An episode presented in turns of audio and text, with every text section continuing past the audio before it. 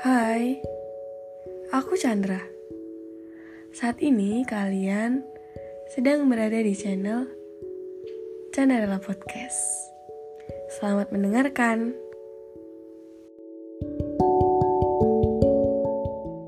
Kamu mungkin berpikir hidup lebih lama terdengar berat dan ingin mengakhiri cepat-cepat.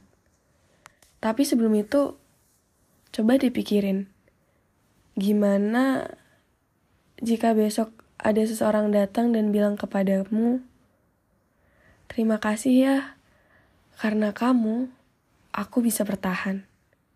Atau, sudahkah kamu melunasi mimpi-mimpi yang kamu rajut sebelum tidur? Jika belum, lunasi dulu, baru kau boleh pergi.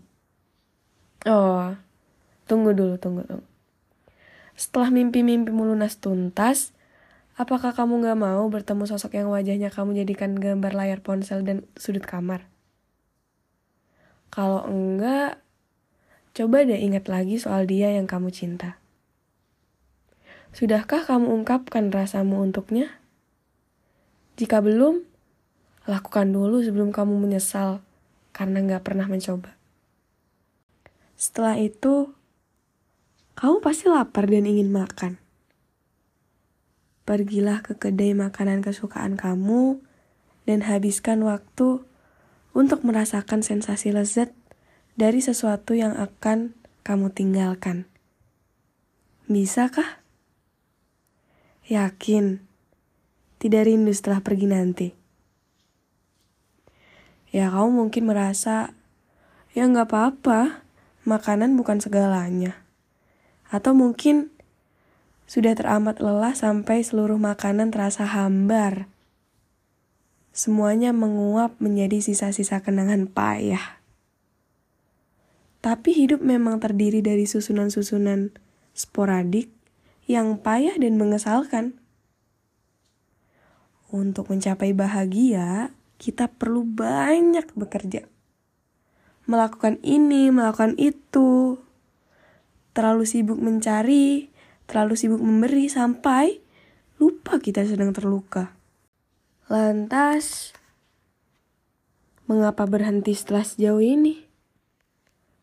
Bagaimana dengan orang yang bersyukur atas dirimu? Bagaimana dengan makanan-makanan favoritmu? Seseorang yang menyediakan rumah tanpa kamu sadari? Dan mimpi-mimpi yang terlanjur menggantung di langit-langit menunggu dikabulkan. Banyak banget hal yang masih harus kamu lakukan. Kamu sangat sibuk, jadi jangan dulu pergi deh.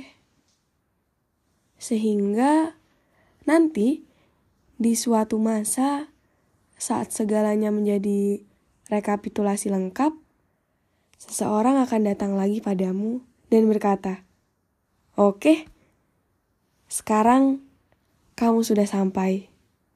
Istirahatlah dengan bahagia. Barulah kamu boleh pergi.